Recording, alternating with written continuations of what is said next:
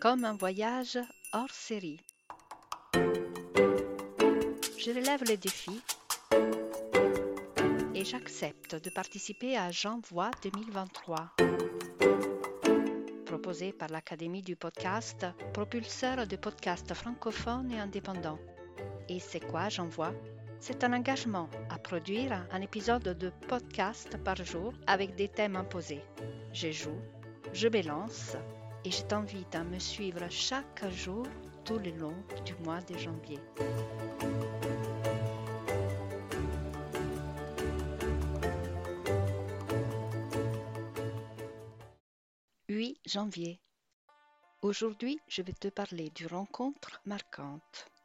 Je pense que nous avons tous des anecdotes à raconter sur des rencontres inusuelles, euh, hors du commun.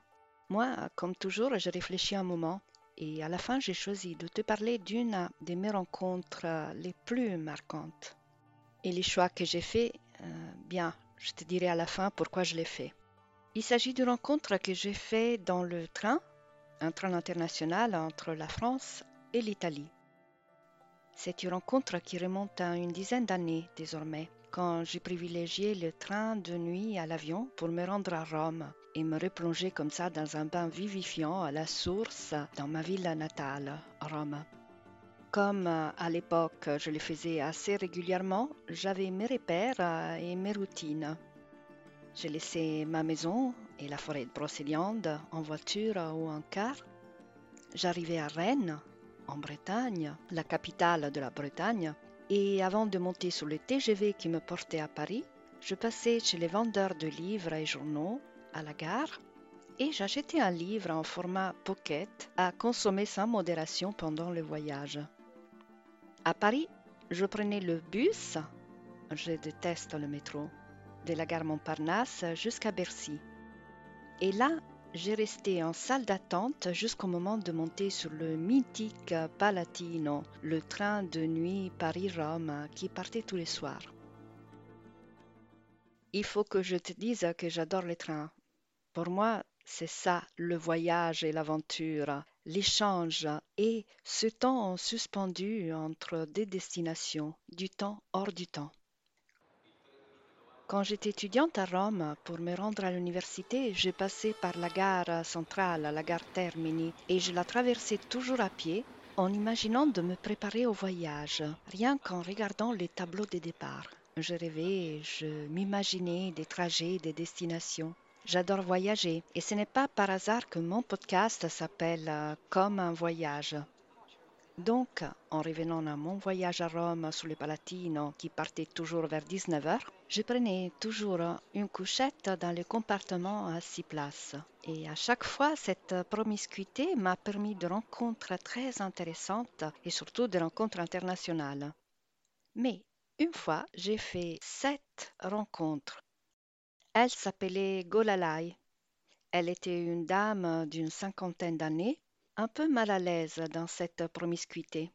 Elle m'avait remercié avec un beau sourire pour l'avoir aidée à fermer le volet de la porte du compartiment qu'elle n'arrivait pas à manipuler.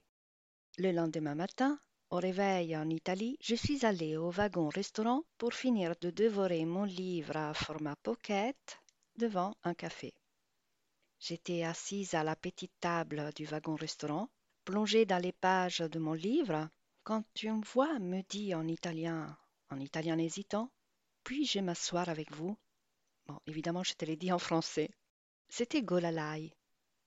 Mais ça, qu'elle s'appelait Golalai, je l'ai su après. Prego, je vous en prie. Et nous avons parlé, parlé et encore parlé, jusqu'à Rome. Golalai était afghane, mais elle vivait à Paris, réfugiée, comme tous les membres de sa famille éparpillés un peu partout en Europe. Elle s'occupait des solidarités internationales et avait une culture remarquable. Je lui avais parlé du sujet de ma thèse, l'art du Gandhara, art bouddhiste développé dans une région entre Afghanistan et Pakistan, justement. Elle en était touchée, et cela encore plus étant donné la situation de l'époque dans son pays, et hélas, une situation qui perdure jusqu'à aujourd'hui. Alors que dans la période qui concernait le sujet de ma thèse, cette région, autour du 3e à 4e siècle après Jésus, était un berceau de culture, un carrefour de peuples, pensées et religions très variées et toutes tolérantes et tolérées.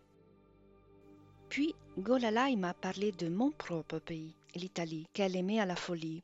Et à ces propos, elle m'a dit vous, les Italiens, vous vivez dans l'un des plus beaux lieux de la planète, sans vous en rendre compte. Vous êtes ignare de la chance que vous avez. Aucun pays possède autant de culture et de beauté, d'art et d'histoire, et de beauté naturelle. Et pourtant, j'ai voyagé dans la plupart des continents, et jamais je me suis senti si bien que chez vous. Je m'y rends au moins une fois par an pour me sentir bien, et je reviens toujours comblé et apaisé. Évidemment, ça m'a fait plaisir, hein. Et j'ai pensé en même temps à tous ces voyageurs étrangers qui entreprenaient le grand tour pour puiser dans le mythe de mon pays. Quoi? C'est quoi le grand tour? Tu peux écouter l'un des épisodes de mon podcast Touristes et voyageurs sur les traces du grand tour en Italie pour en savoir plus. Et puis j'ai pensé à cette femme exilée, nomade, cultivée, humaniste, qui se ressourçait dans mon propre pays et peut-être elle y soignait ses blessures de l'âme, ses souvenirs de guerre et de violence, une sorte de terre de résilience pour elle. Nous nous sommes laissés à Rome et échangé nos téléphones. Quand vous passez à Paris, appelez-moi. J'habite en centre-ville et nous pourrions nous revoir. Et bien sûr, je viendrai, je lui ai promis. Mais la vie parfois est tyranne. Et un an s'est écoulé sans que je puisse respecter ma promesse. Mais Golalai était une femme fidèle à ses mots et elle m'a appelé par téléphone. Comment allez-vous? Vous passez à Paris? Et elle m'a envoyé des belles cartes de vœux pour Noël, pour Pâques, des petits mots pour tenir vivant ces précieux moments d'échange. Il y a des rencontres qui nous marquent plus que d'autres, vous le savez? Elle me disait. Oui, je le savais.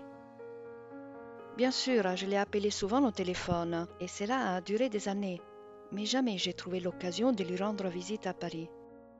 Un jour, elle m'a appelé, et lors de notre conversation, elle m'a dit qu'elle avait des problèmes de santé. J'ai eu des années chargées, des années avec euh, beaucoup de mésaventures, hein, des difficultés, comme tous. Golalai était dans mes pensées et dans un coin de mon cœur. Je savais que c'était une rencontre spéciale mais je ne l'ai plus rappelé, et elle euh, non plus. On dit qu'il vaut mieux vivre de remords que de regrets. J'essaye d'appliquer cette règle, mais dans ces cas, j'ai un regret, ne plus l'avoir contactée. Mais qui sait, aujourd'hui je t'en parle et peut-être que je prendrai ce numéro de téléphone pour savoir si elle est encore là, si elle est vivante, si elle vit encore à Paris. Pourquoi je t'ai parlé d'elle? Eh bien, tout d'abord parce que c'est juste euh, très cohérent avec un podcast qui s'appelle Comme un voyage. Et ensuite, euh, pour faire honneur à un pays et à ses habitants. Un pays et des habitants qui se battent euh, depuis des décennies pour ne pas succomber à l'obscurantisme, à la guerre, à la famine, à l'oppression fanatique et aussi à l'oubli de nous, les Occidentaux, les peuples afghans. Et pour conclure, de la poésie afghane, évidemment, et au féminin. Il s'agit d'une forme poétique issue de la culture pastoune, à laquelle appartenait le commandant Massoud. Une culture apportée par les femmes, qui tente difficilement de faire perdurer cet art au sein des clubs de poésie clandestins. Et ce qui suit est issu d'un article du site Via Book, dont je te mets le lien pour aller l'explorer. Landai est un mot afghan qui signifie petit serpent venimeux. Il désigne un court poème au ton souvent sarcastique, composé en général à l'oral et partagé parmi les femmes pastounes. Ces poèmes offrent les points de vue difficilement accessibles des Afghanes sur la vie, la mort, l'amour et la guerre. Comme beaucoup de formes traditionnelles de poésie, les landai comportent des règles de longueur, de rimes et de thèmes. C'est un distique, deux vers complets, finis en 9 et 13 syllabes qui finissent en na et ma. Les est chanté et accompagné d'un tambour qui bat les mesures, du moins jusqu'à l'interdiction de la musique par les talibans. Cette forme poétique remonterait au XVIIe siècle avant notre ère. Se transmet et se modifie à l'infini à la manière des haïkus japonais. On y retrouve ces thèmes récurrents la guerre, Yang, l'exil, Beltone, la patrie, Watan, le deuil, la souffrance, Gam, l'amour, Mène. Les landailles peuvent être cruels, déchirants, ardents, mais aussi irrévérencieux. Quelques exemples qui sûrement sont appauvris par la traduction en français. En secret, je brûle, en secret, je pleure. Je suis la femme pastoune qui ne peut dévoiler son amour. Donne ta main, mon amour, et partons dans les champs pour nous aimer ou tomber ensemble sous les coups de couteau. Père, tu m'as vendu un vieil homme. Que Dieu détruise ta maison, j'étais ta fille. Dans mon rêve, je suis le président. Quand je m'éveille, je suis la mendiante du monde. Tu peux en découvrir d'autres avec les sites que je t'ai joints dans la page de ces podcasts. Je termine avec ces poésies mon épisode. J'ai voulu ainsi célébrer ma rencontre avec Golalai et en même temps toutes les femmes courageuses de cette planète folle qui se battent avec tous les moyens, art comprise, pour leur liberté. À demain.